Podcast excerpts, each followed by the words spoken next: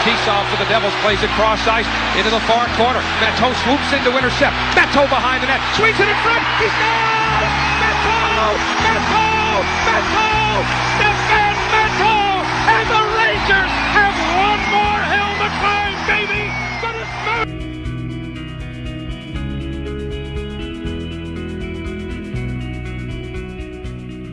Canis, here we go. Komisarek has been begging to go with Lucic. Lucic under. Cracks him with the right. Lucic gets him in the air. Turtles. Komisarek down. And Lucic taunts the Montreal bench.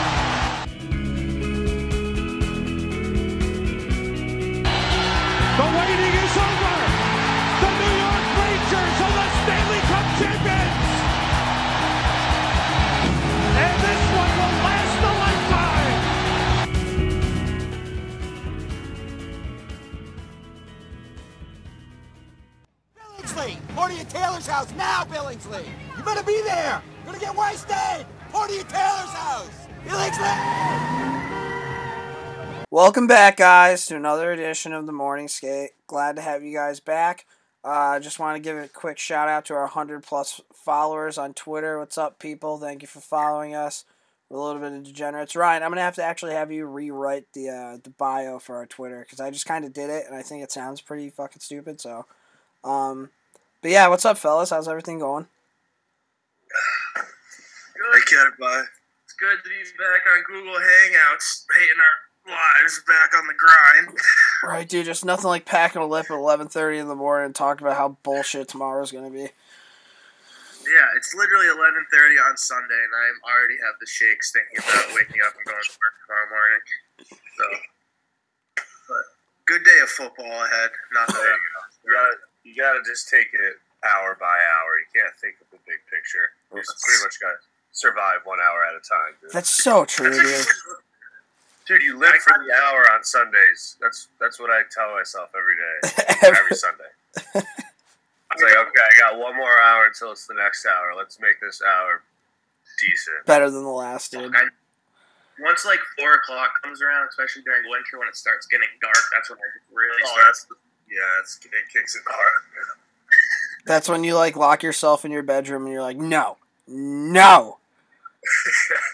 Maybe not you guys. That's what I did, but all right. Um. So today, big big podcast today. Uh, let's see. So the first section, we're gonna do a little NHL in the news. It's gonna be quick. Quick. Well, I don't know, quick, but like we have less subjects to talk about. We're gonna talk about the Columbus Blue Jackets being uh, December and January's Stanley Cup winner. Um, and then we're gonna get into the World Juniors, where uh, let me tell you, the, the boys did it. We're, we'll get into that. Um, after that, we're gonna go into an interview with the former slash. I mean, I guess he's a current uh, hockey. He played for the Florida Panthers for a bit. Now he's uh, down. Uh, what team's he on now, Ryan? I should know this. Uh, What are we talking? what is up? I was at, I was in Springfield, right? Spring? No. Yeah, Springfield. Uh, Who are we talking about? talk about Shane Harper, dude. Oh yeah. Speaking of Springfield, McIlrath got in a great fight last night in Springfield. Did he? Ooh. Yeah, he kicked Acciari's ass. The old the Bruin. Also, also just saw that's uh, like Florida's kind of going through the injury bug again, and somebody else just got injured last night and didn't return to the game. So Harps may be on his way back up. So we have an interview with him. After that, we really haven't talked about our respective teams in a while, so we're going to talk a little Rangers, a little Bruins, get into our three stars, and that'll be that. So uh, without further ado, we'll do we'll do a little bit of NHL news right now.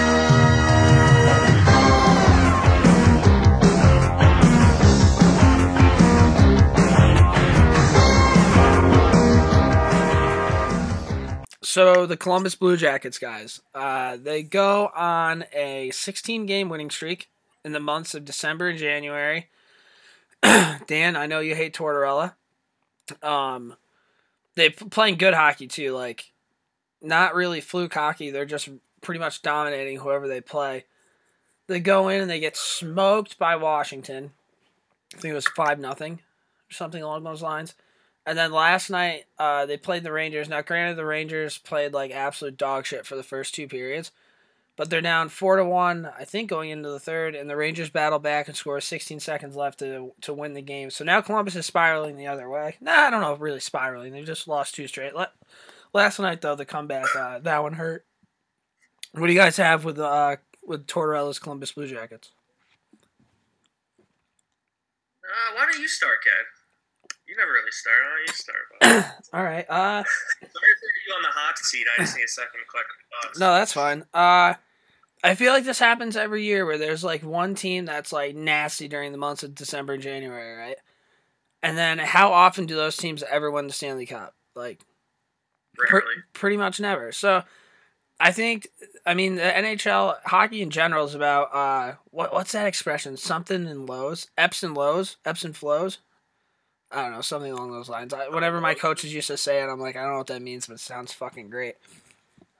Essentially, what it means is you you go through like peaks and valleys. So you want your team to be peaking at the absolute right moment. it doesn't really matter that you're peaking in the month of December. Um, devil's advocate, I think the Blue Jackets can play 500 hockey the rest of the year, and they're definitely in the playoffs. So I think they put themselves in a very good situation to do that. Unless Bobrovsky gets hurt, then they're fucked because their backup's terrible. But um, again, like I think they peaked too early. I think, and you know, it's really funny after seeing the U.S. Uh, what was it? The World Cup hockey team just struggle, and they were like the worst team ever. John Torrell is the worst coach ever. Like, what is he thinking? all of those guys saying those things are now so far up his ass calling him one of the best coaches in the NHL. It's laugh I laugh every time I hear somebody be like, "Oh, Torch is the man." Really? Cuz you were just fucking crucifying this guy not 3 months ago. Um hockey analysts have very short-term memory. So, you know, they're good. I don't, I'm glad that they didn't beat that record or whatever cuz I think the rec who was it held by before the Penguins, right? Like when Mario was on the team. I think they did win the cup that year. Yeah, but I mean, they're not, they're not that team. They didn't have Jagr or like Lemieux. Um, we'll say this: I missed the shit out of Brandon Dubinsky. I hope he's doing well. That guy's an absolute warrior. Um, and then like their makeup of the team, I was telling my dad this. uh, You know, if the Rangers get eliminated from the playoffs, I'm definitely gonna be pushing for him. I love Torts. I love Dubinsky. I like Cam Atkinson. I like Foligno. Uh, that Werenski kid's pretty good. Scotty Hartnell. I, I go so back and forth on that guy all the time because he's such a scumbag. But like, you know, bring at least bring the curls back. Then I can, then I'll be full Scotty Hartnell guy. Um. So yeah, that's what I got with the Blue Jackets. That, like when, what's up? I say he's when Johnny Damon went to the Yankees and he had to cut his hair, kind of turned into a different player. Yeah, in the NHL, that's that's similar to you know, fucking Scotty Hartnell going to Columbus, Ohio. So, um, that's my take. So, so what do you guys got on that? I can go, dude. I think I think Tortorella just earned himself a, another two years. He, he did his job. Like I said in the previous podcast, he's uh, known for his month of December. So you know he's giving himself a pat on the back after this month, and uh, he's probably going to sign an extension pretty soon. Um, I like I, li- I like Columbus's makeup. I think they play a well-rounded game. Um, obviously, that streak was pretty impressive. Uh, I know I, I was kind of hoping that they they would have beat Washington, so the Rangers could have Yeah. could have ended it. That would have been pretty gold, but we beat them anyway. So um, I think you're also also right where obviously you want your team to be kind of kind of coming in hot at the right time. So maybe they did peak a little early, but like you said, I think I agree. I think they're gonna. I think they'll survive and uh, advance to the playoffs. Um, and maybe maybe make a run at it. It'll be kind of interesting to see see that team go far and do pretty good. Um, not really much else to say. It's just kind of kind of funny. I think we.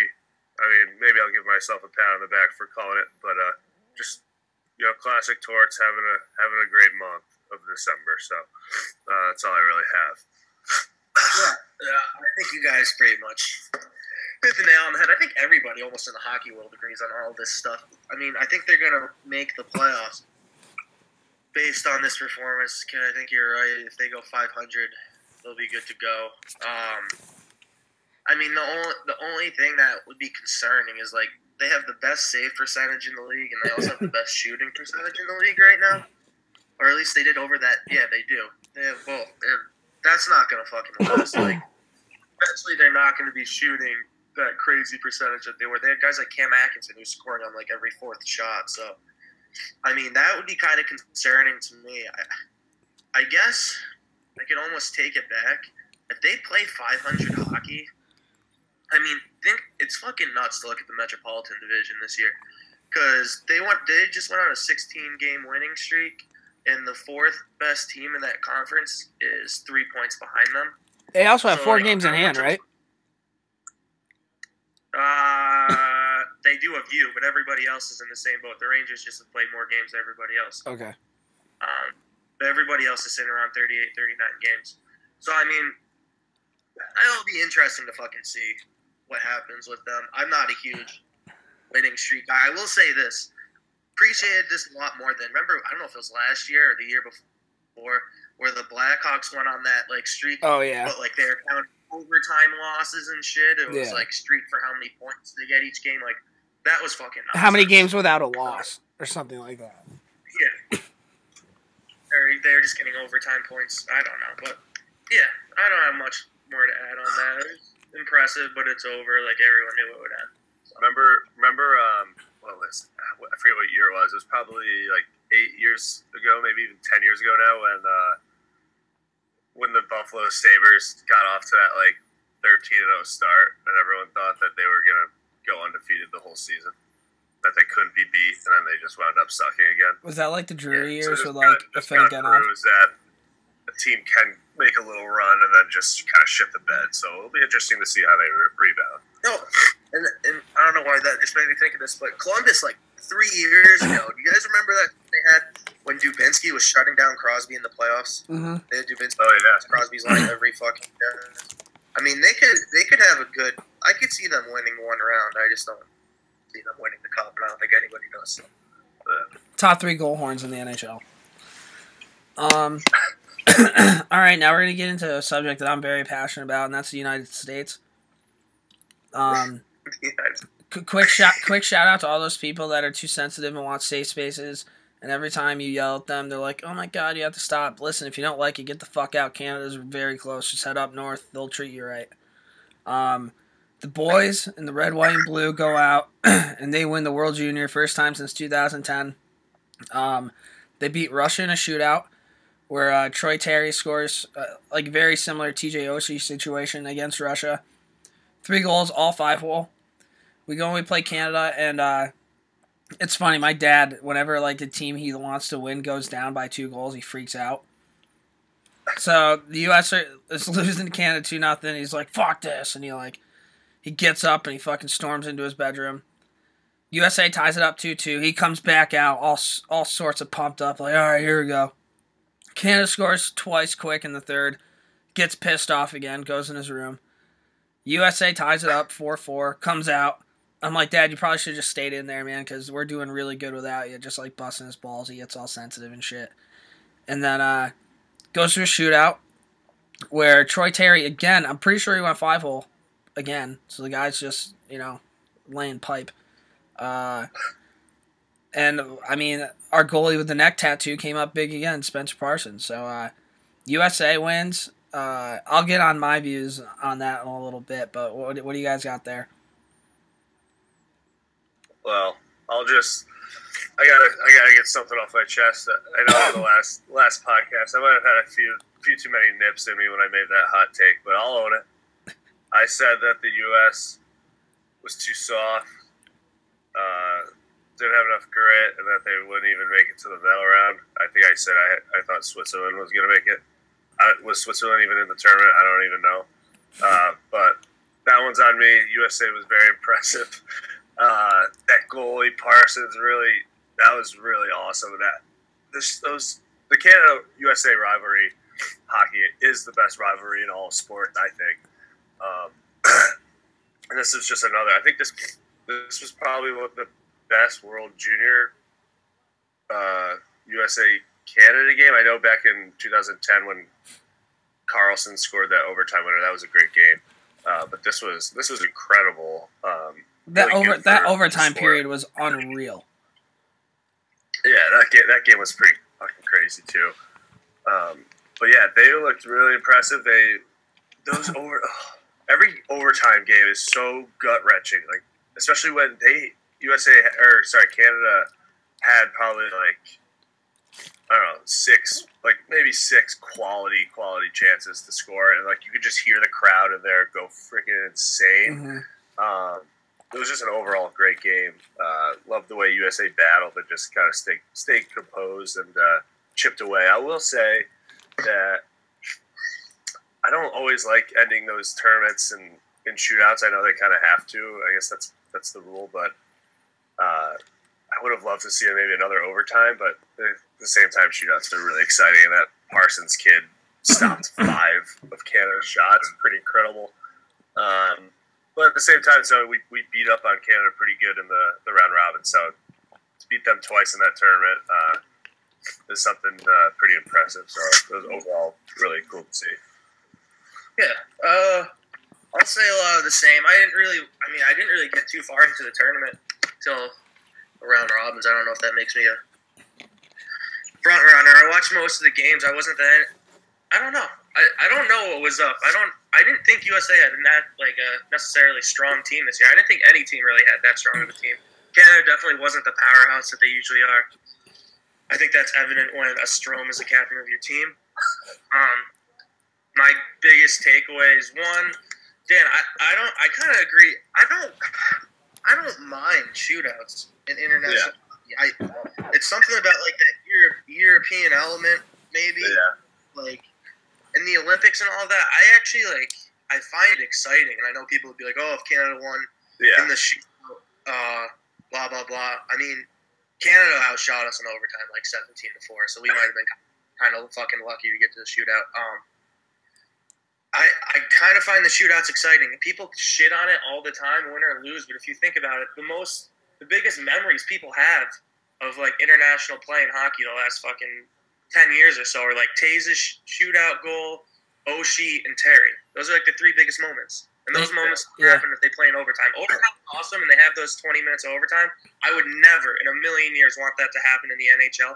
But I think it's something different, and it's a different product. These international games, so I'm completely cool with the shootout. And I don't, I know nobody in Canada probably listens to us, but I'm not just saying that because the U.S. won. I, I firmly believe I wouldn't have been sour and said USA would have won in overtime if Canada won the shootout. Because I mean, that shit is like, that shit is so gut wrenching watching a shootout. I mean, Yeah. I'm not a huge I'm not a huge soccer fan, but if you watch like in the Premier League, I mean that shit's nuts. That goalie's jumping from side to side, just hoping he gets it the right way. So I'm completely on board with keeping the shootout there. Uh, I mean, you can even rewind it even further back when like Peter Forsberg did like the patented Forsberg shootout. Like, it's it's not like it's a new rule. It's been it's been there forever. So yeah, so I'm I'm completely okay with that. Uh, yeah, I mean, I said at the other podcast, it's fun to watch your prospects on the team. I definitely enjoyed that this tournament. Um, Wait, who was? Did, who was? Uh, I was really impressed with that. Um, with McAvoy, that defenseman. Yeah. He, he's not a Bruins guy, is he? yeah, he is. yeah, yeah, He is, dude. Nice. yeah. He was our pick last year. dude. He's the diehard Rangers fan that we drafted, but I mean, he fucking. He, I, I'm so excited for him. He's one of those guys you have to take the good with the bad with, because he. The one thing that kind of pissed me off with him is he was kind of playing hero ball a little bit a couple of times. I mean, he Yeah. really wanted the puck on a stick, but I mean, he had like that ridiculous that was time in the Oh. third period. I mean, Dude, yeah, that was. over, playing over 30 minutes a night in back-to-back games in World Juniors is insane. Uh, the other thing I wanted to touch on really quick, and I talked about this with you guys earlier, is the whole fucking fact that World Juniors, Hockey Canada in particular, I mean, they always get the bids to have these tournaments because they get big crowds, but they're fucking trying to monopolize it. And I read a great article. I'll try to find it, um, post it somewhere, but it was basically regarding how they're putting it in these huge markets and they're treating it like an NHL game. They're charging like 200 bucks a tickets, and that that's not what World Juniors should be. Uh, I mean, my favorite tournaments are the ones that have been played in like Saskatoon or when it was in America, when it was in North Dakota. That was fucking awesome. Like um, keeping in those small junior or college towns or over in Europe in those small towns is what it should be. It shouldn't be in Toronto or Montreal where the fans simply didn't give a fuck until the gold medal game. If Canada didn't make it, that rink would have been fucking empty. Yeah. No one would have cared. So, I mean, it, if you're playing in front of like a small 8,000 seat venue. It just feels fucking electric. And up until the final round, I guess medal games, I didn't feel that atmosphere at all. And I I just feel like it's kind of selling out what's truly special about that event. So No, I I agree. agree, I agree with that too. Also, I mean, look where it is next year. It's like okay, they put it in the U.S., but it's in Buffalo, which is two minutes from Toronto, so Scum of the earth. that's pretty sweet. Bu- Buff- Buffalo is actually an okay venue just because it is close to Canada and it it will draw well. I guess Buffalo still kind of has that like meaty feel to it. I don't know. May- maybe I'm kind of being a Where hypocrite there. are they playing that in their new?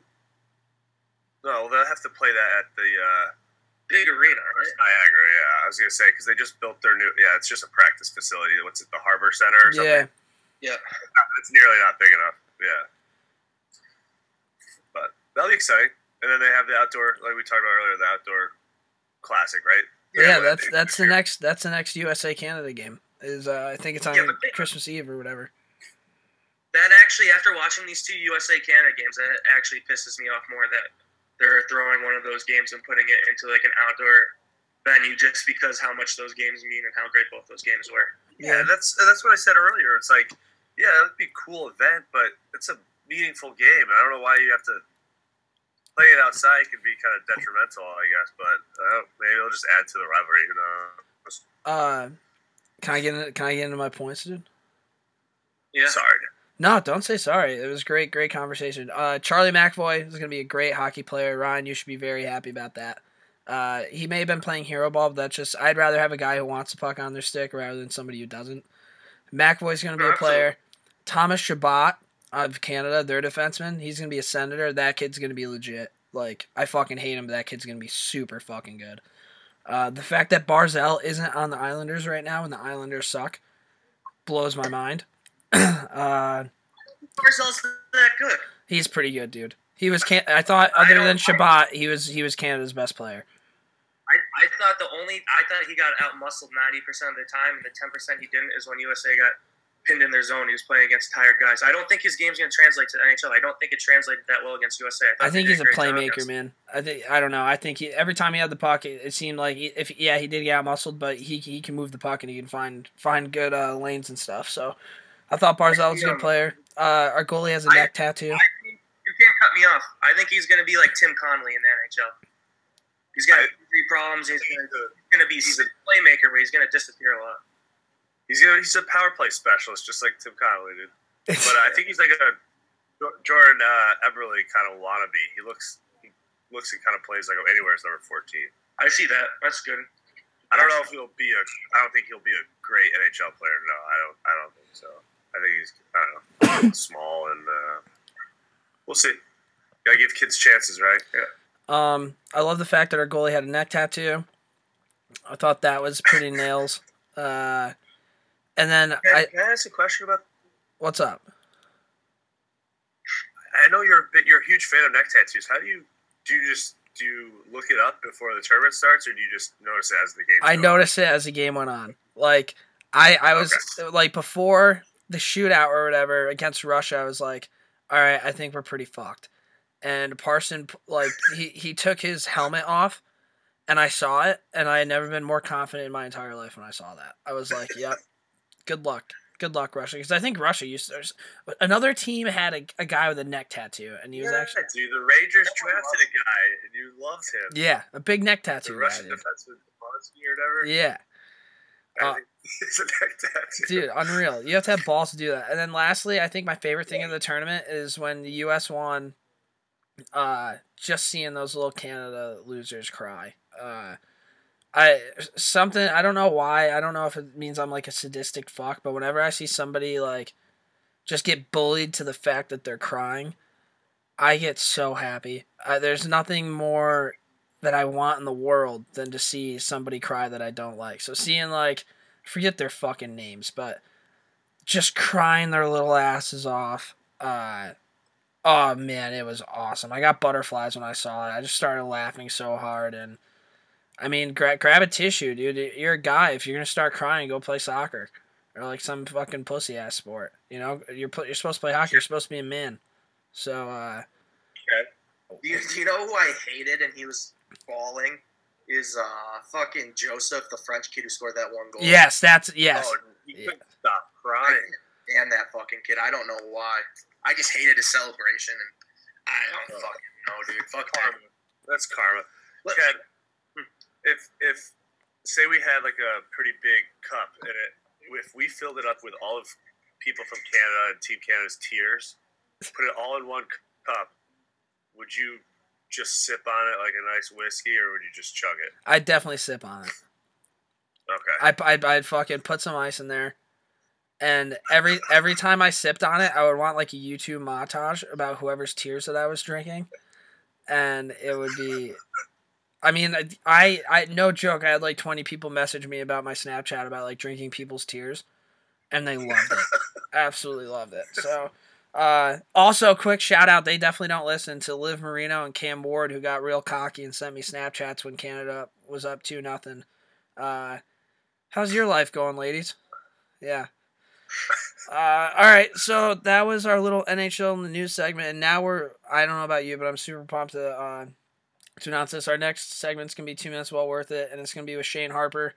Uh, played for the Florida Panthers, uh, AHL guys from California, but most importantly, he's a Navy Molson champion. Uh, agreed to come on and talk to us for a little bit. So the next segment right here is two minutes well worth it with uh, Shane Harper. Two minutes well worth it. Here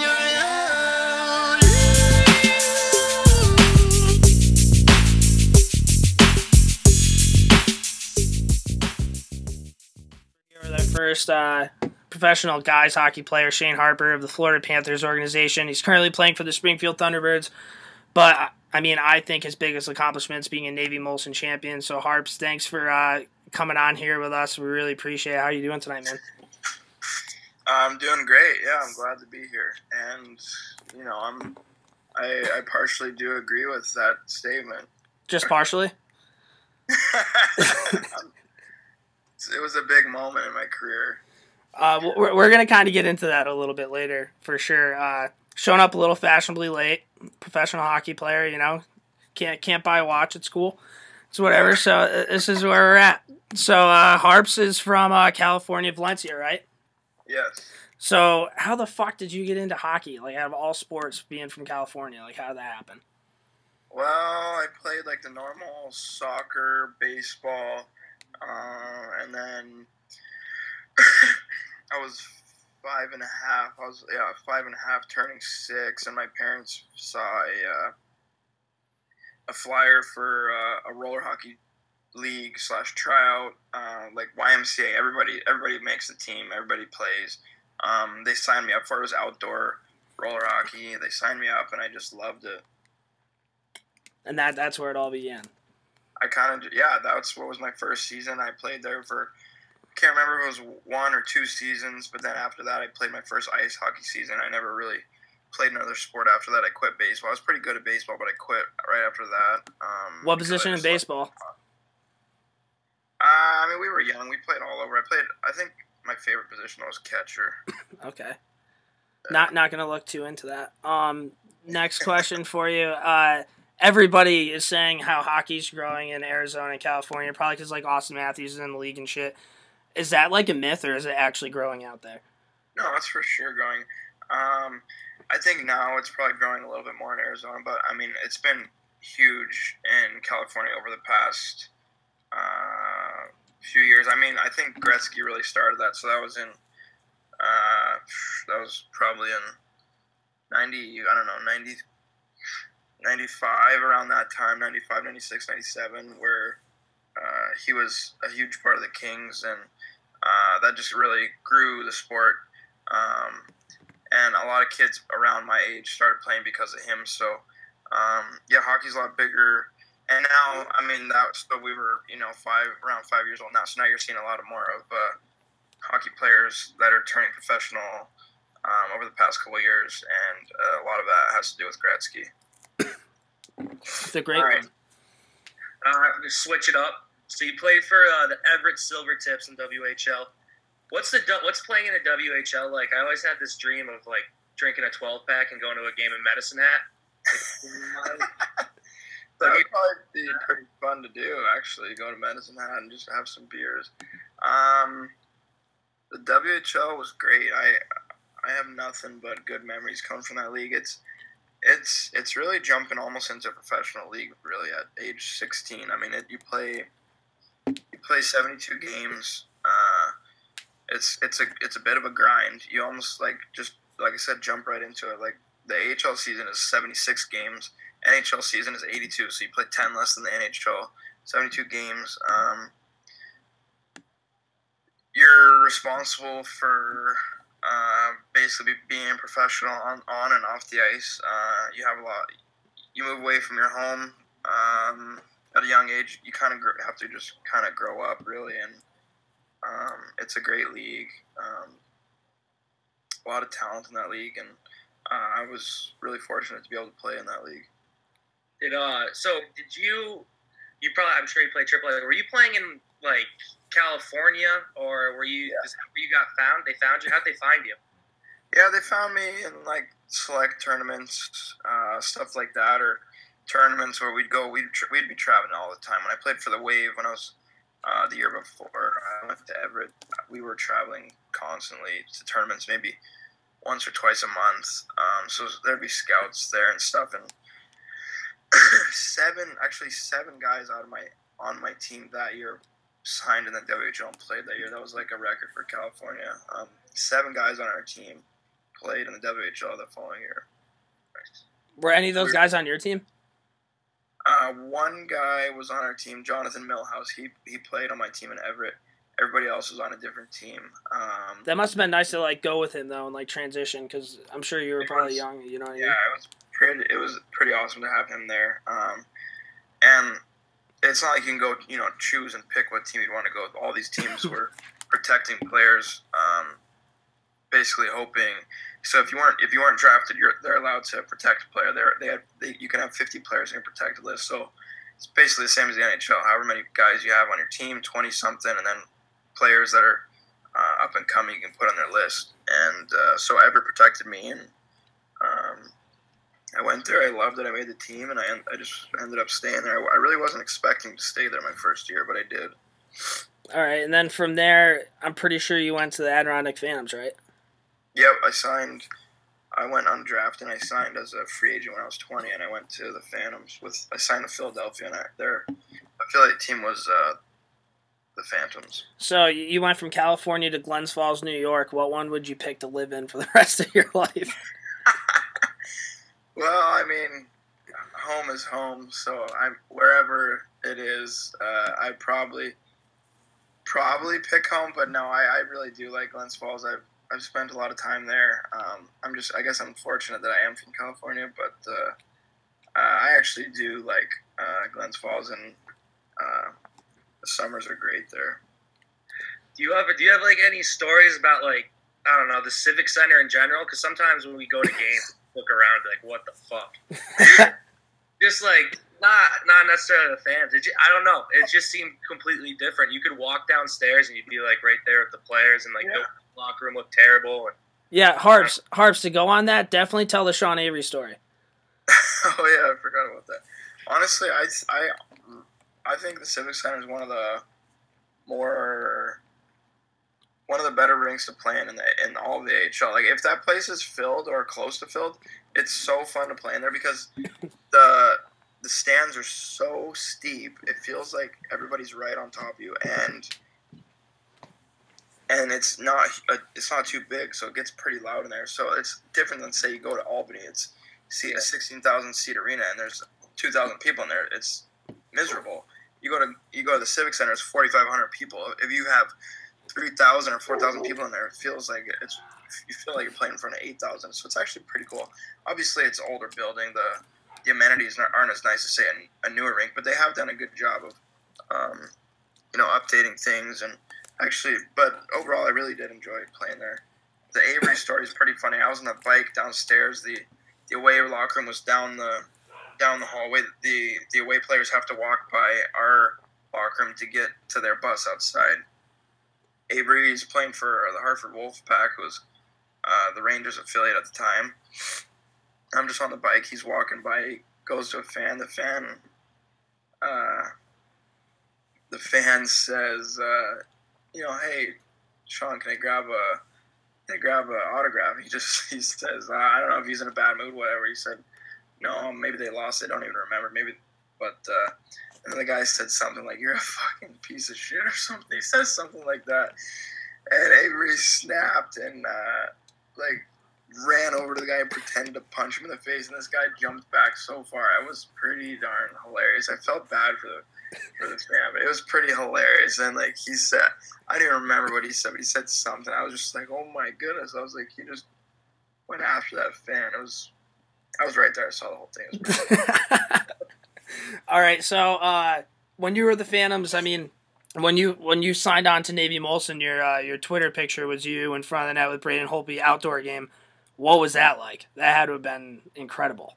That was pretty incredible. That was probably the coolest game I've ever played in. That it was just like so different than anything I've ever experienced before. It was at the Philadelphia Phillies baseball uh, stadium in the middle of the grass. Like the there was like I don't know how many people, forty six thousand people there, but they weren't like on next to glass, so it seemed like we were just playing out there by yourself almost. Because when you're, when you're on the ice, you couldn't see anybody really. Yeah. Until you went on the bench and looked around, then you could see everybody. But it was so weird, and playing playing at night underneath the lights was like such a cool experience. Even getting to skate out there and practice in the, for morning skate, it was so cool. Beginning to play outside, it was awesome. And then obviously to win the game in overtime was pretty incredible. I want to ask, going off this, so like as an actual professional hockey player, I think a lot of fans now, at least we feel this way, are starting to feel like there's almost like a saturation and there's too many outdoor games. Do you think they're like losing their kind of like the special touch they have, or do you think players still like love every minute of it? I kind of honestly, I kind of agree with you. Like, I think the players love it, but as say just me, if say I was a fan, like just watching the games, I think they they are doing maybe a couple too many, but I can see why they are doing it because they're fun to watch. And if you could go to one, it would be absolutely incredible. I'm sure to go to one. Um, but that is a good point. It does, they it does seem that uh, they are a little bit more saturated now, like you said. Um, before it was just maybe one game a year, and everybody was so excited about it. I do agree with you there, but I can see why they're doing it just because they are really fun and cool to be a part of. So I can see why they're doing more. Okay. All right, so uh, so on June twelfth, two thousand thirteen, you got traded from the Flyers to the Islanders uh, for Mark Streit, and I think a fourth round pick went with you, but that's a wash because who fucking cares about that? Pretty Lee Mark Streit, pretty sure he was an All Star at one point, right? Yeah. Yeah, honestly, that was more like I think for you see these trades that are like you know, for contract space or just to clear a space. I think that was more so for that. Oh, don't put yourself down, dude. You got traded for an all star. That's exactly the way I would put it. Thousand percent. All right, you're right. I'll just go with that. Yeah, roll with that. Whenever anybody asks you that, it, yeah, all star. All right, so you play in a couple different spots before that, like Portland, uh, and then this summer you you hop on our team, our Navy Molson Championship team. Uh, yeah. You played real well. I was giving you a little bit of X's and O's out there. You know, this is what you should be doing. Fast yeah, forward a couple months. A couple more times, huh? Yeah, fast forward a couple months, you make the Panthers team. Now, is that a coincidence? I don't think so. I don't. I don't. I don't think that is a coincidence, right? I. I I mean, that's what I've been telling everybody. Like, oh, Shane Harper's in the NHL. I was like, yeah, he hasn't even fucking said thank you yet. but it, it, yeah, you guys aren't even surprised. yeah, no, it was, it was pretty much so. Okay, so going into the training camp, like, did you have like? I mean, obviously you, you have to feel good about it, but did you think you had any shot making that team? Well, the chances were probably a little s- slimmer. I thought they were. I mean, the reason why I thought they were a little slimmer was just because I hadn't yet played in an NHL game. If I had, I, really was confident though that this year was going to be the year that I played in the NHL. I was the most confident. I was confident last year, and I thought I had a pretty solid year. Um, and I actually would have been called up last year, but I had a, a uh, pretty bad ankle injury. I was out for like about six months. During that time, there were some injuries, and they said I, I would have been called up. You know, but you never know. You never know uh, if you would have or would yeah you know what I'm saying if it wouldn't have happened but you know I ended up making the team out of camp so obviously they were uh, telling the truth and they he liked what I was doing. So I was just trying to play as well as I could, not really worry about it. I once once I was you know made a few cuts and because uh, last year I was one of the last cuts as well. I think I was I know maybe the third third or fourth forwards to to be sent down uh, to make the team. So I was pretty close last year. Um, and I, I was I mean I was slightly surprised to make it out of camp, but I was just thrilled and uh, I was just trying to work my work my ass off really. Yeah, Valeni and I were for sure tracking your progress throughout the, like that entire course. Like we would text each other like, "Yo, you made it, you made it. You got a couple more weeks. Let, let's get it going." We we were all on that hundred percent. That's awesome. um, Lee, you want the next question? Yeah. So, uh, you're you were mixing it up a little bit this year. I looked at your hockey fights, uh, your fight card. You didn't have too many, bro. Here you went up. Uh, you had Wiercok, and I'm a I'm a Bruins fan. Uh, yeah. The fight with McQuaid, which was spur of the moment. I mean, Harp, you, you got to be a fucking psychopath, dude. like what what is that like what is that moment like like fighting especially someone like mcquaid who's i mean i know that was spur of the moment he's like six yeah. five for fighting well i hit on that one i hit krug yeah um great hit yeah it, so i mean he challenged me it looked worse than i think it was because i think krug was falling but I, I did get him pretty good i guess and then so like when that happens it's like okay well i mean i hit one of their guys McQuaid wants to jump in. So I just, you know, I just said, I didn't play a ton of shifts that game. I just said, screw it. Like, you know, what, what do I got to lose? So I just, I said, screw it. I'll go for it. And I don't know. I'm not, uh, I was pumped, dude. like, like you held you you held your own because Adam McQuaid is like he's a fighter, man. And boy, yeah. in in your one fight, you drop more gloves than Brian Boyle has his entire career when he gets into fights. So, a a plus effort there. I was pumped to see that. Yeah, exactly. Like in obviously playing the AHL, you know, I'm I'm a bit of a different role. I'm you know more of a scorer, so I'm not really out there same hitting as hitting as much as I would say in the NHL on the fourth line or something like that. So um, that's just a different style of game that you play, and I guess sometimes that comes with the territory. So I wasn't afraid. Um, so I, I wasn't like out there looking for fights, but I wasn't afraid to mix it up a little. So that's that's what happened a couple times. And then you uh, you scored two against the Avalanche. Saw saw the highlights of those. Beauty goals. Celebration was hundred. Valeni's sister Valeni's sister was actually at the game, and she sent Kev Snapchats of you going down the line and shit. So I got all those videos. No way. Yeah, dude. It was that. What was the feeling like there scoring those goals? Because when, like, you're role on the NHL team, I thought you were more of a spark plug than anything, man. Like when you were out there, you were hitting, you were wheeling. I feel like you were definitely yeah. an energy guy. And right. the NHL's kind of gotten away from that. I'm not really a big fan of it because I love energy guys. You need those types of players on your team. So you score right. you score two goals. What was going through your mind, man? That had to been unreal. Oh, it was unreal. I mean, uh, just like you said, that's what I was trying to do. Bring that energy role. I mean, if you're playing eight eight minutes a night, there's you know it is hard to chip in offensively. You try, obviously you want to, because I mean I'm down in the H. I'm more of a you know point getter or look look towards to get some get some goals. So obviously up there, I would like to provide some offensive. Um, that's I mean that's my game. But so yeah, that game I popped the first one in the first in the what was it the second? No, yeah, second period. Um, it was just it was like a, honestly a relief, kind of just a weight off my shoulder. I could kind of relax a little bit more. Not like I was getting comfortable, but I could relax a little bit more. Maybe uh, be have a little bit more poise with the puck, and then in the third, I all of a sudden we turned the puck over, had a quick two on one down, and uh, Petrovic made a hell of a pass for me. I just hammered it in, that one's honestly that one felt even better because I was just like, I scored the first one, the weight was off. That one was like I felt like I was in it. That that was just like my normal selling too. I just swiped the ice. That one felt good. and then I think that's the game you got in a fight with Weircock, right? Yeah. And then yeah. you got you got kicked out afterwards because the time or whatever was yeah, it less than five minutes? Like, there was like four minutes left or something, so I just I was like, okay, get me out of here. was the place going nuts, dude? I feel like the place was probably rocking. It was. I.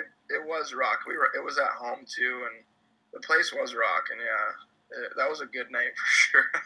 That's unreal, man. Unreal. Um, Lee, you got the next one. Yeah, so I mean, we could do a bunch of Florida stuff, but I feel what, like what, I feel like I feel like we should do Florida stuff, and then we'll go into two minutes well worth it.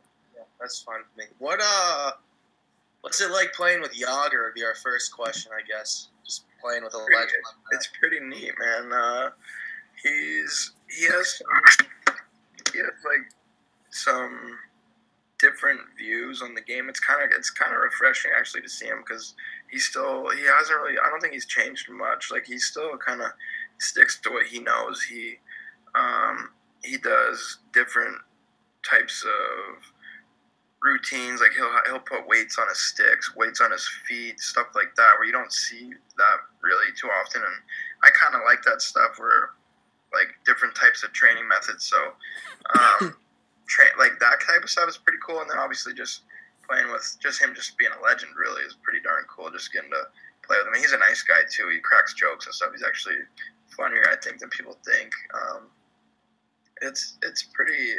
It was pretty neat playing with him. I, I I really like him. He's a nice guy. Uh, who's the funniest guy on the team? Probably Yandle. Guy's pretty funny. I was gonna. That's what the New York Ranger people would always say. That Yandle was like one of the funniest guys on the team. I didn't know if that was like true or not. So that makes me feel. a I mean, I wouldn't tell that to his face. I wouldn't let him know that. But yeah, I'll give it to him. He's pretty funny. What about uh? We got like well, any like wily veterans op- other than Jagr. I mean, I'm a huge Shawn Thornton guy. I, I don't know. Oh yeah, he's he's for sure the other wily veteran. That guy's great. Like he he you know came out to me right away. Basically, when I think he found out I made it, and he was like one of the first guys to just kind of you know say if you need anything, I'm here. Just give me little pointers here and there, and he's a great guy. Um, he's for sure that veteran presence in the locker room. who's who's the captain? Isn't it Derek MacKenzie? Yeah. Okay, explain that to me because I don't know much about him, and he's not like a household name. Is he just like? Well, um, I mean, he's just like you said. He's that energy guy, kind of uh, heart of the team uh, guy that you're gonna, you know, what you're gonna get out of him every single night. Literally works his ass off every single day, even in practice. Like he's one of those guys where, um, which I think is, I think is good. You don't necessarily have to have the best player in your team. Wear the C. Oh no, like, no, absolutely. yeah, like so that's. I'm sure a lot of people have asked the same question, you know, just because, like you said, he's not a household name Yeah, But if you need if you want a leader that way, then that's your guy. Like he works his ass off. especially with like a young team. I that I feel like that totally makes sense with like the younger guys going up there. You know. That's true. Yeah. Um, let's see here. Guys, last thing, just any random. You got any good stories you could share about that experience being in Florida? Uh, I. Uh, I mean, the food, the food up there is crazy. Like that's the one thing. Honestly, like it's insane how much you how much food there is. Like everywhere you look, there's food. Like we get you get breakfast in the morning, you get lunch. Like it's it's in, and it's all good. Like I don't know, but I don't really have any like crazy stories per se, but like just stuff like that where it's just like, oh man, it just makes your just literally makes your life so easy. Like it's just a piece of cake up there. You're literally just living life. Dude, I feel I feel like all like professional hockey players are just like regular hockey players, just way better at hockey. Because like that would have been my answer. Like food, a thousand percent. Like you jump on the plane, there's like appetizers right when you walk on. There's, there's like there's juices, there's fruit plate, cheese plate. Then you sit down, you order a freaking meal, full on meal, like choices, whatever you want, and then and then they come by with dessert. They come by with milk. They come by with uh, crackers. They come by with gum at the end when we're getting off the plane. They come up by with gum, Tic Tacs. Like it's insane. Harp sounds like you miss it, man. I know, right? Big Oh, food I guy. got, I gotta ask this. I know we're supposed to move on, but that just brought it up. I don't know why food related to this, but did you play with Patrick Maroon? Yeah, I did. Yeah. Oh Uh, yeah. Do you have any stories about that guy? No, he had one. What did you hear his comment about how he doesn't play school, plays hockey? No, what does he do? Oh yeah. Like he got into something. He said that hockey was a man's game, and uh, they basically All the feminists of the world got pissed. Yeah, so people got upset, and he had to try to explain to the media that he meant that no women play in the NHL. And in one of the quotes in like his like big like response to like getting all this controversy about his comment was that he doesn't play school, he plays hockey. So, he doesn't play school. Yeah, Yeah, because pe- people are calling him like uneducated. I don't even know what that means. Exactly, dude. When was this? like recently. If you look it up, you'll see a ton about it. It's really funny. Poor guy. I like that guy, and he's funny. Patty Maroon is pro- he's a Civic Center legend, I'd say for sure. Yeah, right. I know. We all we always we always rooted for Patty Maroon, and somehow he I don't know he's a good player too. He's rugged. I think he's on the Oilers now. Uh, yeah. All right, so uh, now we're gonna get into like a little bit of two minutes well worth it. So this is just random rapid fire questions. All right. So I will uh, hold on. Let me get my stopwatch ready, real quick. Clock. Stopwatch. Are you ready, Harps? I'm ready. All right, three, two, one. Is winning a Navy Molson Championship one of your biggest accomplishments? Secondly, and if you had to thank one person for all of your success, who would it be? I, uh, you know what? I gotta say yes. It is one of my bigger accomplishments. Uh, just to have my name on that trophy is huge. I only got that one game, um, but yeah, it is huge. And uh, you know, I guess the captain of that team, team, Jimmy Collins. I guess I gotta give him a shout out for that. I mean, I, I didn't really want to, but I guess I have to. You know, like Probably one of my top three favorite moments of my life. Like graduating college, first time I like ever like made out with a girl, and an NHL player saying I'm his hero. All right, Lee, go. All right. So one A is favorite restaurant, Glens Falls, New York, and one B is Are you a Dango's guy? Because five cents night after a big uh, Phantoms win win was huge for me. Wow, that is huge. Okay, uh, I'll answer two first. Yeah, Dangles. I totally dig Dangles five cent wings. I did a couple promotions there. I dig that place. Favorite restaurant in Glens Falls? Uh, probably either Raoul's or uh, Log Jam. How much time did you spend in Heritage Hall at the Civic Center? I found my way up there a few times. Okay. Can you surf and how? And if so, how well? I cannot surf. I, I've tried and I'm not. I never did enough growing up as a kid. I was always playing hockey, so I can't do it very well. I'm not very good. You put up 80 points in WHL. I put up 104 in the Molson League winner. What's more impressive? Did you really put up 104? I have a puck, dude. It's taped up. Damn, that's damn. How many games you guys play? Like 35. It's no big deal, dude. That might be more impressive almost. I don't even know. I appreciate that. That's like three and a half points a game or something. It's whatever, dude. On my back. Uh, we, we got a we got a buddy who lives in California. He's obsessed with uh, California burritos now. You got Okay. the best California burrito spot. Is it, it actually? I'm just gonna ask you. Does it live up to the hype? Is it really that great, or is he just trying? Uh, I mean, I don't really hype up the burritos that much. I mean, I do, I guess, have a couple spots. Like, I like Sharky's is pretty damn good. I think their burritos damn good, and they're I, they're pretty healthy too. So, um, I guess I'll give that as my burrito shout out. Okay. Uh, Wayne Wayne Gretzky attended your seventh birthday party. Did he bring Paulina Gretzky with him? And if so, was she hot when she was like seven years old? yeah, she was there uh, with Ty Gretzky. I played with both of them, and uh, um, at seven years old, I, I I didn't I don't think so. She was like. Uh, I don't, really remember. I don't honestly don't even remember that much of it, but uh, I don't think so. She, she she has a tattoo that says uh, "the Great One" like on her inner hip. I didn't know if you knew that or not, but Does she? yeah, it says "the Great One," and I think I think ninety nine too. So that's a savage move. Yeah. And then uh, I'll just I'll do the last one. So you wore thirty eight for the Panthers. I wear thirty eight for Navy Molson. Is this just another coincidence, or are we best friends?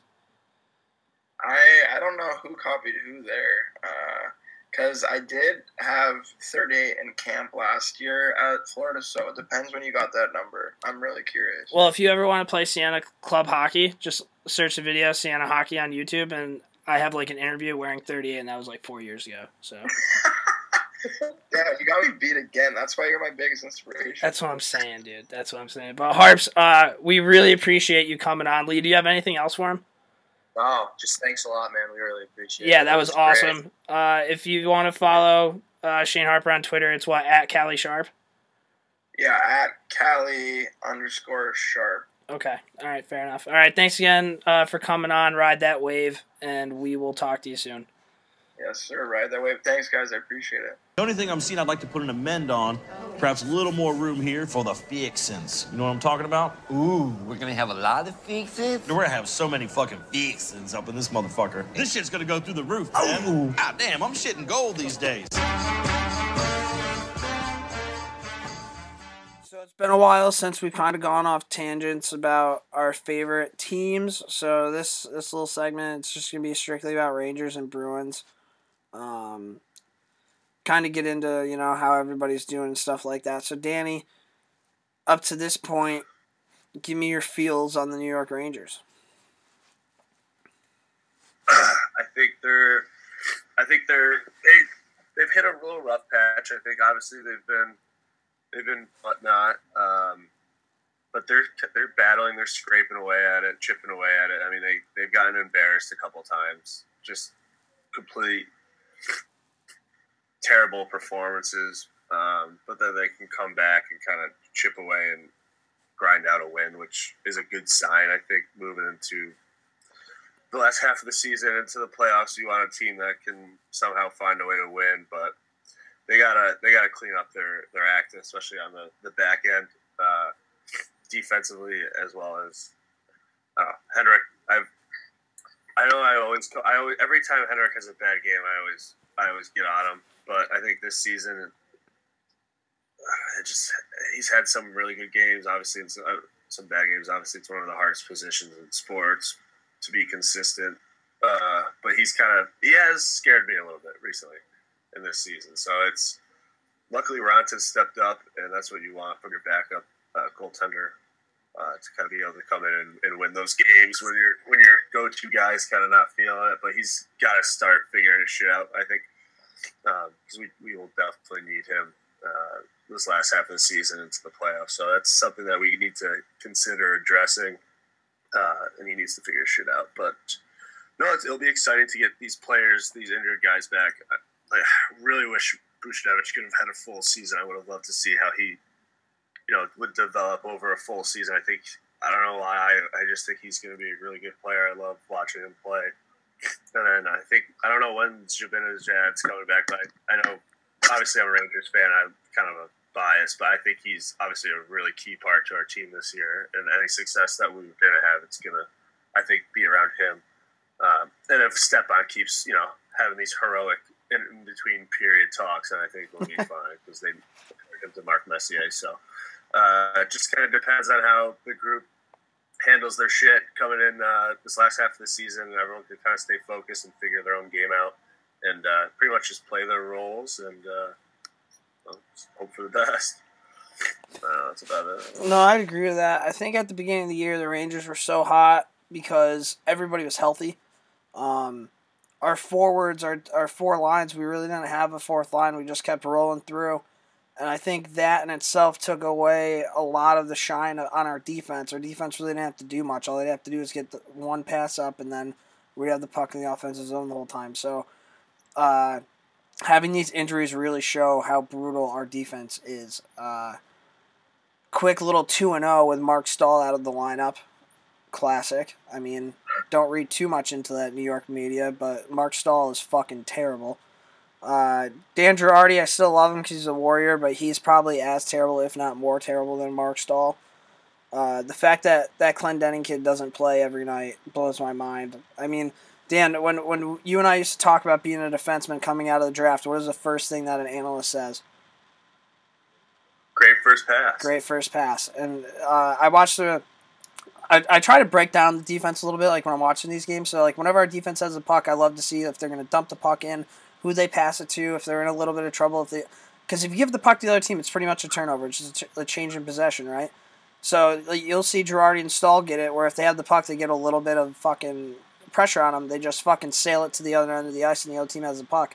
Clendening, no joke, probably ninety percent of the time, he's either making a good first pass or he's just gonna eat the puck until somebody else can come and support him. Or you know, if he goes up to the to the red line to dump it in and his team's on a change, instead of dumping in, and he'll just fucking turn right back around and wait for he has fresh legs on the ice and then go up the ice. Just like little fucking decisions like that that our defense doesn't make, which I don't know why, blows my mind. And on on to Henrik Lundqvist, I mean, he's been the king for so long, and I think some of it has to do with I mean Antti Raanta's played awesome, but I don't know if because we've all played hockey. If your backup goalie's in the net, it seems like you play a little bit tighter defensively, like because you know it's your backup. Where where if your starters in, you play way more loose, and I think the Rangers kind of have a little bit of a case of that. But I mean, Henrik, he's you hit it on the head when he's playing great. It's hard. It's almost impossible to score on him. But when he's playing bad, it's like fucking anybody can. Uh, his consistency this year has just been. I don't. I don't know what's going on with him. Uh, again, we've had the injury bug. We've, we've been out with Buchnevich and Zibanejad for a while. Rick Nash, he's been out for a while. It's been arguably probably our best forward when he's been healthy. So getting those three guys back, that'll be very very helpful. Um, but I mean, it, it's scary looking at our defense, thinking that people think we're a legit Stanley Cup contender when. I mean, Dan Girardi, man, either you can take him wide 100% of the time, or if he's going to cheat, you can cut right to the middle. It's You're an NHL player. You're getting around that guy 100% of the time. And I think it also, with, with Girardi out there, it takes away from what McDonagh can truly do, because McDonagh's like babysitting him the whole time. You know what I mean? McDonagh can't be the defenseman that he needs to be. But now they have him playing with Brady Skjei, and that, that tandem looks very, very good. Uh, Hayes is still having a great year. Miller's been a little cold as of late, but he's fine. Zuccarello is a playmaker. Grabner has 18 fucking goals. Uh, it's just weird, and I mean, I've never been more pissed off than when somebody said somebody compared Derek Stepan to Mark Messier. Like, maybe Mark Messier's like dumb little cousin, but not Mark Messier. Don't even get that twisted. Like, that's so embarrassing. If I was Mark Messier, I'd probably never watch another Rangers game after hearing that. Uh, I mean, I guess they have the same kind of like hairstyle, but Stepan's also like 26. Um, I think yeah. So when, when the forwards come back, I think we'll be in way better shape and stuff along those lines. I would still want to see a trade for a defenseman. I don't know who you can do or who you'd have to give up, but RD is that bad. Where like, if we want to make a serious run at a cup, that's that's what we need we have the speed, but you have to have that ability to make that first pass and not just turn over the puck whenever you feel like you have some sort of pressure on you. Um, but yeah, I mean, for the most part, that's that's kind of my Rangers take. That that loss to Buffalo a couple nights ago killed me. Uh, that's because that I mean, it sucked that it was it was to Buffalo, but also sucked because we were on home ice. Uh, it was Kenny Albert and like some other random fucking guy on NB, NBC Sports, and they just played the worst fucking game. I don't even know what they were doing. So, um, I'm still. I mean, they're gonna make the playoffs. If they fix their defense, maybe they'll make a run. But uh, I don't know. And one last thing, it kind of pisses me off that when the Rangers get down two goals, all of a sudden they're like, okay, now we should start playing. Like, I think that's just a lack of leadership. That's a it's a lack of having somebody on your team not waking you guys up at the start of the game. You know what I mean? So, uh, yep, that's my Rangers take. Ryan, I don't know if you watch a lot of Rangers games. What do you have on them? I'll do an outside perspective. I think I'm going to keep it light. I think Rangers fans need to take a deep breath, take a couple Xanax. You guys are fine. Like, look where you are in the fucking standings right now. You're in the best division in the league, and if well, Blue Jackets to do something monumental, you're in first place. Uh, your defense, while it does have its flaws, is top ten in the league getting goals against. I mean, you guys do have a pretty solid defense. It's not perfect by any stretch of the means, but you have at least four very serviceable defensemen that can play 20 minutes a game. Yeah. Okay, I'm going to counter that argument thus far.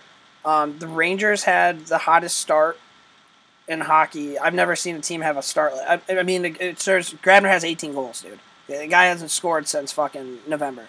Rangers had the hottest start in hockey, and I think if you look at our goal differential and shit like that, that kind of plays a, a significant role. But Lee, if you look at like the past maybe 12 games, maybe maybe 15 games when people started getting hurt and shit like that. I mean, yeah, we do have wins, but our losses have been fucking stinkers, dude. They they haven't been like quality losses. They've been like we packed it in and we just don't give a fuck type losses. So you have you have three pretty big names out of your lineup, and you're yep seven and three in your last ten. Like that's not bad. That's sustaining injuries. That's going to happen in December. Yeah. I mean, team that win the Stanley Cup go through this in the midseason all the time. It's about peaking at the right time. And if you can stay afloat during this shitty time and they add a piece or two, it doesn't have to be big. It can be a couple small veteran complementary players. Then they're going to look good going into the playoffs, and they're going to be a favorite out of the East for sure. Maybe one move on D. Do you guys have anybody in the AHL you'd like to give a shot on D? They have a Young kid. guy. They have a kid Ryan Graves. I don't know how good he is, but he won like the fastest shot competition in the AHL like two years ago. He has like a 103 mile an hour slap shot. I mean, it's always worth a shot. Matt Maybe. Bodie, dude. Matt Bodie, dude. Guy weighs a buck forty playing professional hockey. I mean, I don't know. I, I think you guys are fine. I think there are some flaws. You guys have a ridiculous shooting percentage. I think a lot of that has to do with the beginning of the year. I looked it up just because I wanted to stat fact check myself on Columbus having the highest in the league. It's actually the Rangers have the highest shooting percentage in the league. It's five percent higher than the Bruins, which is fucking asinine, and it's about three percent higher than the league average. So I mean, a lot of pucks are going in. Your offense is gonna falter a little bit. So I guess it will come back to seeing if your defense can play in those big games. I wouldn't be worried about Hank too much because I think you are right in the sense that the gets lackadaisical sometimes when they trust their goalie too much. I think I think that goes away in the playoffs. I think you're going to see a lot tighter of a game, obviously, in the playoffs, like every other team. I don't know. If I was a Rangers fan, I would be I would be pretty optimistic about this season. Uh, there aren't too many scary teams in the East. There really aren't. I mean, you guys add one or you add one defenseman and maybe one, I don't know who that would be. I think you guys will be sitting pretty in the end of the year. I mean, hopefully, fingers crossed. What do you got on the Bruins? Are You guys still playing well? Jimmy, your eyes closed, bud. No. Taking a nap. All right, you look fucking beat. I know. Sunday morning. I don't have much on the fucking Bruins. It's the same shit I've been saying all year. We're just fucking. We're just ride. I don't know. I just feel like I'm riding the fucking wave. I I could ne- I can't get a read on this goddamn team. They're so fucking up and down. It's asinine. Our defense has actually looked pretty great this year, which is fucking crazy to think about. Uh, I mean, a lot of that to me is because fucking John Michael Liles has been out of the lineup. Uh, I, I, I don't know. I could, I could go back and forth on this team all year, so I'm just gonna say pretty even keeled. We're there's a lot of rumors right now with uh, Don Sweeney. Oh, sorry. Don Sweeney's talking to fucking Joe Sakic uh, out in Colorado, and Landeskog's pre- pretty much, I guess, the hot ticket right now. Yeah. And I guess the Bruins and San Jose are the two teams are really interested in that. We have enough prospects to get it done. Like, I love what Don Sweeney did in the sense that he built our farm system. And while he did make some questionable picks, he made some fucking outstanding picks. And we're actually pretty fucking loaded. But there's not enough room for all those guys playing on an NHL roster. So if he doesn't pull the trigger and trade a couple of them away, then there was no point to that fucking rebuild because they're not all going to be there. And we do have a window with Bergeron and Krejci, and they are in their primes. And Marchand and and if we wait five years for all these guys to be leading our team, then they're going to be fucking done. And what our strength of our team is now is going to be our weakness. So there's that mix of getting those young guys in the lineup and also pulling the trigger on a Landeskog deal would be fucking huge. We'd have two formidable lines. I mean, having a second line of Krejci, Landeskog, and Backes would be unreal. And dead? It fine. No, he's back. He came back last night and scored a goal. Good. Uh, Good. he's good, on good. pace for like 20. He's been great. I have no concerns with Backes this year. It's just, I don't know. Some something needs to change because it's a pretty mediocre product. But I guess I'm excited for the future, so that's what I've got going. There, I'll say is it's not as bad as a lot of Bruins fans make it seem. When you, I mean, when you root for the city of champions, you know, which we are, you've seen so much success. It's pretty much like if your team's not winning at a pace like the Rangers are right now, then it's a complete failure. And that's not always going to be the fucking case. So I'd like to see them make the playoffs this year. I, I have my doubts. Right now, they're sitting in a playoff spot, but they have plenty of games at hand on the teams behind them. I think Maple Leafs will fall apart. All I mean, three teams are going to make it from our division. That's it. The other five are coming from the other conference. So I mean, just gotta we gotta hold off the Lightning. But I mean, they're always fucking injured. I'm so sick of this like rhetoric that the Lightning are fucking have bad luck. Like they're just fucking injury prone. Their Yeah. stars are made out of fucking glass. It happens every fucking year. Like, give me a fucking break with that. It's not an accident at this point. They just have guys that get fucking injured. Like it's gonna happen. It's no longer just oh this happened out of nowhere. It's gonna continue to happen. So I honestly see the Lightning this being the year that they fall back. But that's what I got on the Bruins. Yeah, Bo- Boyle's oh. on the IR right now, dude. One more thing, I gotta throw this in for the Bruins. I know you guys probably won't fucking care and you're gonna hoot and holler, but Danny Ainge. Milt Schmidt died. Oh yeah. Milt Schmidt died. absolute legend. I know he probably doesn't mean much to people in Boston. I obviously never watched him play, barely seen a fucking highlight. But he's pretty much, I mean, like the Bruin. He kind of goes unknown outside of Boston, but I mean, put up, won a Stanley Cup. He's the only person in the franchise's history to be the captain, the coach, and the GM. One, two, is the GM. Uh, he's also the only Boston Bruin to ever get carried off the ice by the Montreal Canadiens in Montreal. He was one of those last athletes that fought in World War II. He was in the Air Force for Canada, uh, and he left at the time of his career. So those guys like Ted Williams are always fucking legends in my mind, and uh, he really is the guy that created what is the Big Bad Bruins and like the philosophy of our organization. So it's kind of sad to see that guy go because he was always fucking cool to see wheeled out at a game. Always pumped me up. He was he was GM, player, and coach. Well, at different, he was so at Who, different who, times. he who does that sound like, dude? Well, it's- I guess it sounds like you, dude. Except for you never fought in the World War II. I know. Kill True. Nazis. True. He I, was meant to the battlefield. Dude. I'm gonna I'm gonna make I'm gonna make the Pale team our junior varsity team this summer carry me off the ice at the Albany County rink, dude. As you go to the Iraq War. Naples, lift me up, dude. And then I'll go to Boston Spot. I'll spit in somebody's face, and we'll start a turf war with those guys, dude. Call it a day, dude. Call me Milty Schmidt. Rest in peace to that guy. That's kind of cool. I didn't know, I didn't know anything about him. NHL Network had like breaking news on like the bottom line and shit. I'm like, who the fuck is this guy? But uh, that's cool, dude. I, I mean, obviously, isn't cool that he died, but like, seems like he was like a very, very like uh, go-to guy for your uh, organization. So that's Re- Dawson prayers to him, right, Dan? T's and P's. T's and P's, dude. Guys, little outsider view. You guys have any insight on the Bruins? I know you don't watch them much. On the bees, dude. I don't have a. Love your goalie. I think you guys have a better defense than we do. And you you got you need more forwards. Like Marchand and Bergeron. Again, this is outside. I don't watch every game, but I'm assuming they're probably carrying your offense. And then like you look at like the second and third line, like Beleskey. I, I know you love him, but when I think of him, I think of him as like a fucking very strong like third line winger. Yeah, Backes, That's what he. Krejci, I feel like Krejci's had a down year the past however many years. Maybe that's wrong, but like, I feel like when Krejci was on, Krejci was on, and he hasn't been on in a while. I think if you guys get a land, that's exactly what you guys need. So then you guys can actually roll lines, and you don't have to fucking worry about mismatching and like putting Dominic Moore up on the fucking second line and shit like that. So, uh, yeah, you guys get one more forward, man. And then and then going into the playoffs, you're definitely like one of those sleeper teams where it's like, if you if you go in thinking you're gonna beat the Bruins, good fucking luck. I mean, Cre- I will say, I agree that Krejci's been off. He's had so many injuries.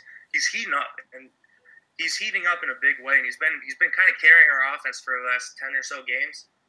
Uh, if if he gets a legit, he hasn't had legitimate forwards for two years now on his line. Backes has helped a ton. Uh, I mean, Frank Vatrano's good. I love Frank Vatrano. Dan, didn't you fight like a fourteen year old Frank Vatrano? I I slashed him in uh, back in when he was 14. I think I was 15 or 16. I, I took him out of the game. All right, there we go. So Dan's bullying. I people. started his injury proneness, so He's- thank, you thank me, Ryan. Yeah, thanks. He, I mean, he's been huge, but I'd rather see him as a third line trigger guy.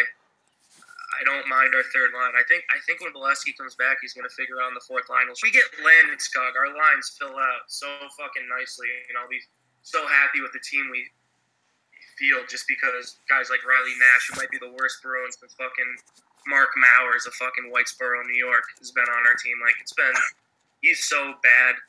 Uh, just How's how's Jimmy if- been? if they- terrible, absolutely fucking terrible. Can't wait. To, I can't wait. I hope he plays in Las Vegas next year. I feel bad for him. I just think he needs a change of scenery. I Yeah. think if he goes somewhere else, he'll put him 15, but it's not gonna fucking happen here. He's been cyberbullied too much. He's a fucking beaten pup with his. legs. Pride Dorchester, I, dude. I agree. I think I've always, I've never hated the Bruins. I, I've always liked watching them play, especially that um, was it 2011 that cup against Vancouver. Um, unreal. I was a huge fan of them. I think they're one of those teams that they just need to get to the playoffs. I think the Bruins, um, like kind of what Jimmy said, you can't sleep on them ever, especially well, I mean any team really in the playoffs, but Yeah, but with that such a- goalie and like Char on defense anchoring that yeah, shit, that's what I'm dude. They have enough. They have enough leadership and guys who've been there before, and they, you know they're always going to be that tough playoff team to play against. Uh, so I, I, I guess their biggest concern, I guess, obviously for many teams, is making the playoffs, and then who knows what they can do in the playoffs. So I think they're always going to be a strong playoff team.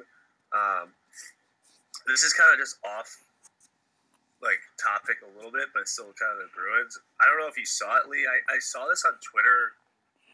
I guess a few.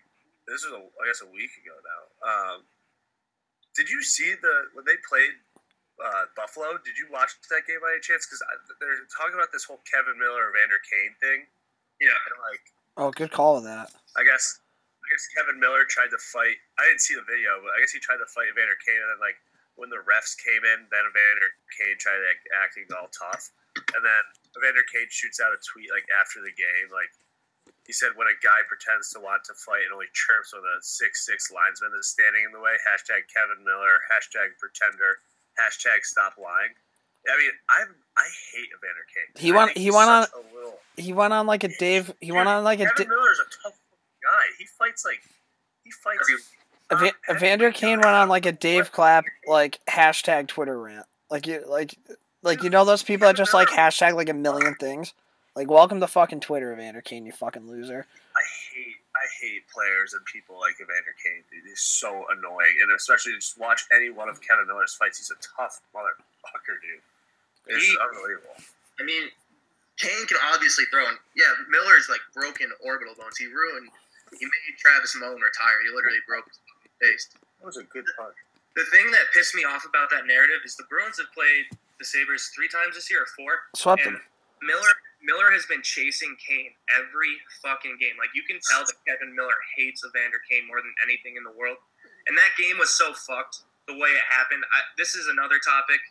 Uh, the McQuaid fight was like the biggest bullshit in the world. That still Yeah.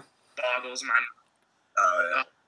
I don't know if the readers really got into that, but basically, there's Oh, a cheap shot dude. back, and fucking Miller. I mean McQuaid. I I know we chirp McQuaid, but he No, got on the ice. He literally bolted onto the ice. He got the puck. He just took some bullshit slap shot, fell down, and, got up and went full speed after this fucking kid and started throwing at him. And fucking the refs get in the way, tie his hands up, and let the other kid throw at his face. Like I know. like what the dude? The linesmen are making the game more dangerous. Like I if, know.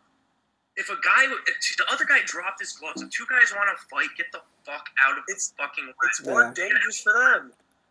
It's it's asinine. Like I know. fighting is down. That's an emotional fight. If it's not staged and it's emotional, let them fucking go. Because all that's gonna happen is the cheap shots are gonna continue to get up. Because you know that you're gonna be able to hide behind a ref like fucking Evander Kane and then twist it the other way around. Yeah. That's my rant. That was Oh, dude, I saw. I remember. I was. I was watching. It was over when I was home for the holiday. I was. I was. I watched that fight on HockeyFights.com. I was genuinely pissed off. I went and showed my dad immediately. I was like, "This is what's wrong with these stupid linesmen nowadays, having to break up." Okay, I can sort of understand, like you just said, breaking up. You know, two guys just fighting, maybe for the sake of it, off a draw, off a face-off. Okay, maybe step in, but at the same time, like, cares? If the fight's gonna last like 20 seconds anyways. Just let him go. But especially in that case, dude, when like you said, it's such an emotional fight, and the ref just literally has him tied up as he's just eating punches, and he comes out all bloody, looking like he just got his ass kicked. When in reality, it was just like it was some terrible situation. Dude, I know I know I know you can't like hit a ref, but if I'm in a situation where I'm fighting and a ref has my hands down and I can't defend myself and I and I eat like four punches to the face, they break up the fight, I know I'd probably get suspended from the league of all time. But like in that moment, I would want to fucking end that ref, wouldn't you?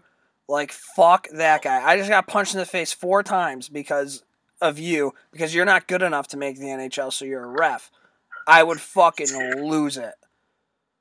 There's uh, this is it's not me trying to sound sweet at all, but the one when I was uh, back in the day, I had, I had one like pr- decent, and I was fighting this kid, and the ref it was like a line brawl, and like uh, uh, Mass Marlboro, Massachusetts, and uh, this ref comes over to break it up, and I'm kind of like I don't know, I'm giving it to the kid pretty decently, and the ref tries to break up. He just looks at me. I guess there was because there was a line brawl. There was another fight going on. He tried to break up that fight, and he got clocked in the face. This ref was just gushing blood. He's like, I just got punched in the face. Fucking stop fighting. I was like, okay, you win. That was one of the most funniest things ever, dude. This ref looked like he just got the shit kicked out of him. Um, but that's what they deserve when they try to get into those fights like that. It's I'm. I'm so done with refs. And like, this Yeah. is a hot take, but like, if a player pushes a ref, give them like two minutes, I guess, whatever. But like, I saw like DeAngelo in the AHL. Uh, I like that like, kid. A pretty good prospect. Yeah. Yeah. I, mean, I guess he's actually a fucking nutcase. Like, Really? People hate him in the locker room. No shit, dude. I like him even more.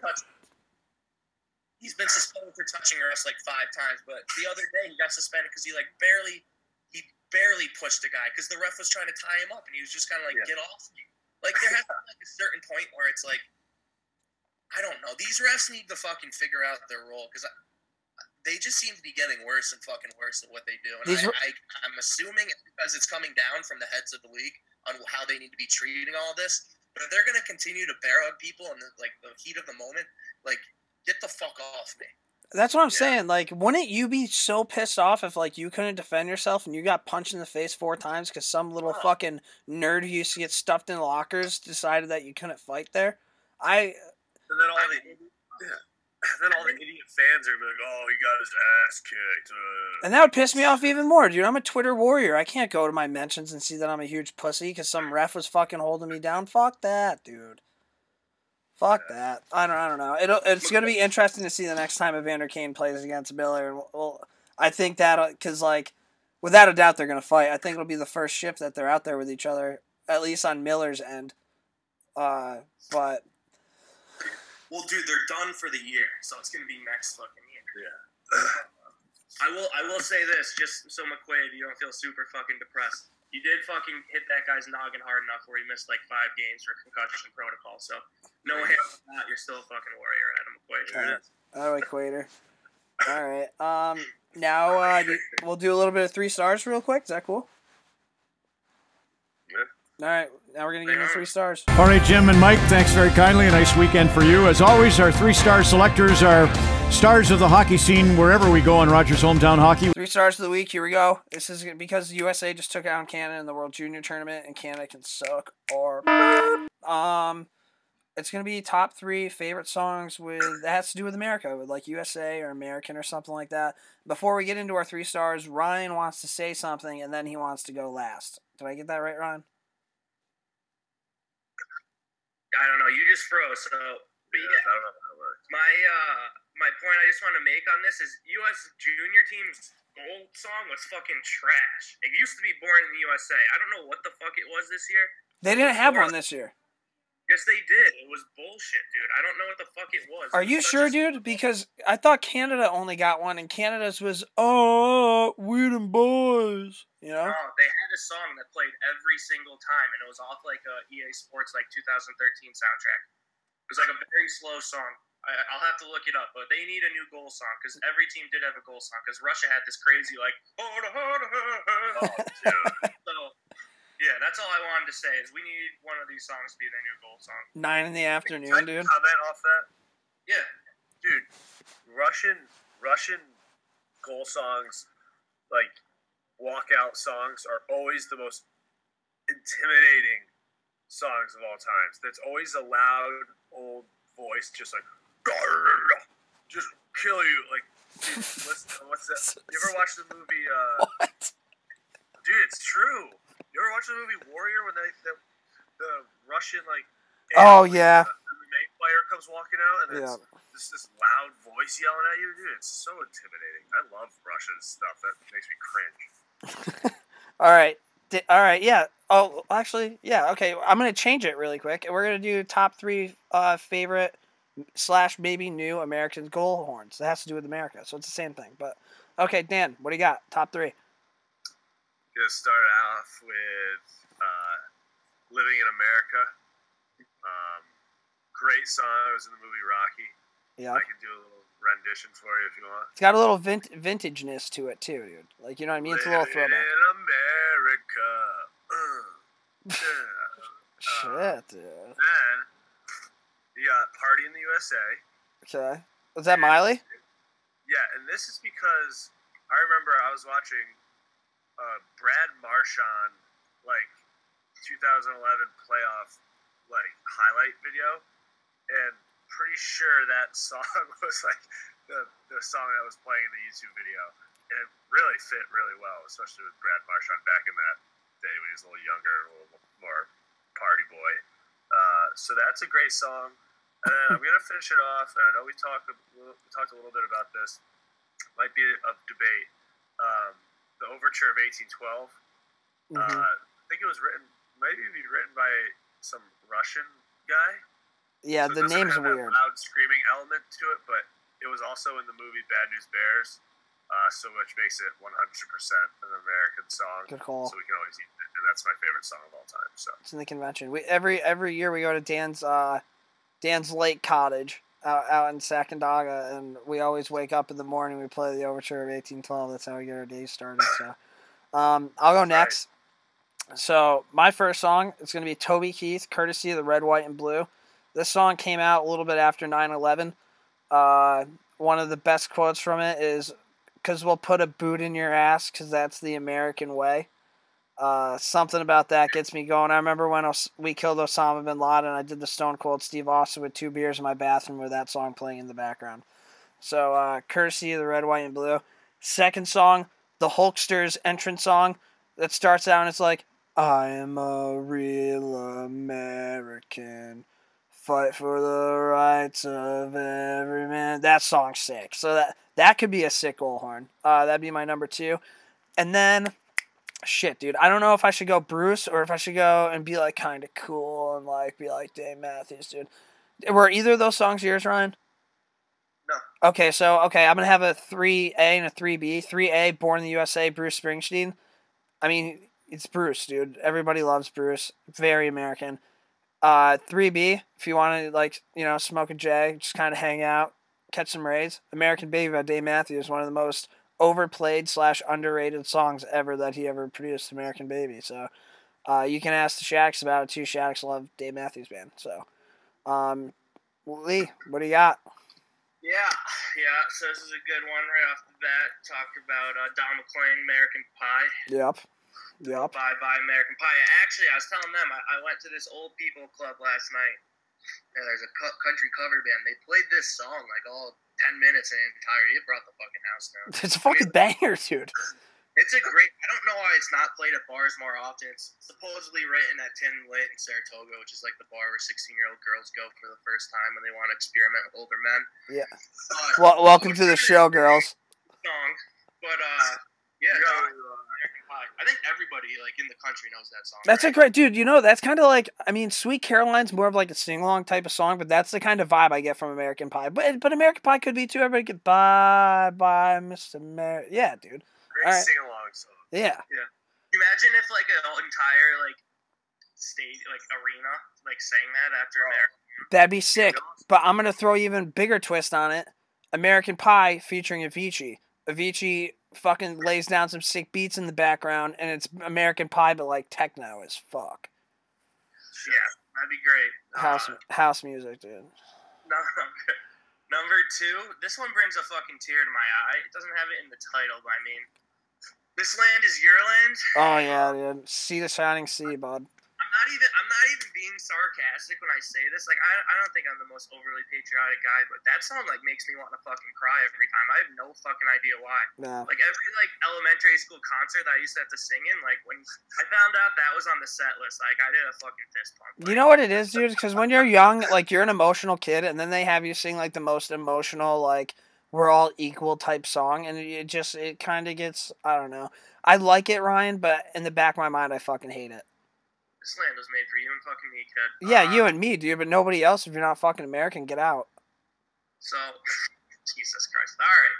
Last song. It's a little change of pace. Okay. The best lyricist of our time. I gotta read a couple of these lyrics because they're fucking unreal. American Badass by Kid Rock. Oh wow, dude. He's an all-time fucking legend. Let, let me read. I'm gonna, I'm not, I'll try to get my Kid Rock. Let me read a few of these lyrics. I'm an American badass. Watch me kick. You can roll with my rocker. You can suck my dick. I'm a porno flick. I'm like Amazing Grace. I'm gonna fuck some hoes after I rock this place. Then he goes down a little bit, brings up the bombings in Oklahoma, which is legit. Who knew I'd blow up like Oklahoma? Said fuck high school, pissed on my diploma. Smell the aroma, check my hits. I know it stinks in here because I'm the shit, shit, shit. So Shit. fucking Kid Rock. I mean, goddamn. And, and on that thing, I would say Bawitdaba and Cowboy by Kid Rock are both American classics. They're all good. Yeah. Kid Rock's an um, American hero, dude. He really fucking is. Detroit's finest. Do you guys? Can you guys agree that Kid Rock? He's he's seen some shit. yeah, dude, that guy is shit, dude. And I, I will never understand how he's best friends with fucking Uncle Kracker. yeah, they are. Like, how did that become a fucking thing? Dude, isn't Uncle Kracker white? Yeah. Well, yeah, dude. I think I think he's Uncle Kracker, and I think he's making fun of black people calling white people crackers. That's why they're best friends. I don't think Uncle Kracker is very pro black person, dude. Dude, very soft. Yeah, good call. What does he sing? What was the song Uncle Kracker sings? Oh. Get the beat, boys, and free my It's soul. all yeah. Want to get lost in rock and roll and drift drift away, dude. Dude, Kid Rock's CD album design was a middle finger. How awesome is that? What a guy, dude. He was. That's uh, that's Colin's favorite artist, by my brother's favorite artist, by the way. He literally listens to Kid Rock, I think, on a weekly basis. dude like you know i think next week i'm gonna give you guys some homework like you know like uh when you're in high school they give you like those things you have to fill out that'll be in the media program or whatever Yeah. we should i'm gonna figure out what like you have to fill out and we should like make the most nails like media profile for ourselves Sign me up. dude. like favorite artist you, can you imagine if you're in high school and the favorite artist said kid rock like what people would think of you He's a game changer. I wouldn't fuck with that. Fuck no, dude. Yeah, that'll be fun. We'll do that next week. But uh, everybody, thanks for coming on. Uh, if you get a chance, go on Twitter, follow us at morning underscore skate. I think I've been fucking that up and telling you that it's the morning skate, but it's morning underscore skate. Um, we have more than 100 followers. Uh, make sure you go uh, subscribe to us on SoundCloud and iTunes. Get that going. And uh, yeah, so you guys have anything else? No, I mean, good luck getting back to work. It's week two after uh, Christmas break, so hang in. Happy New Year. It's gonna be a long five days. Yeah, Happy New Year, guys. Now we're going to have the overture of 1812, you know, welcome us out. See you guys.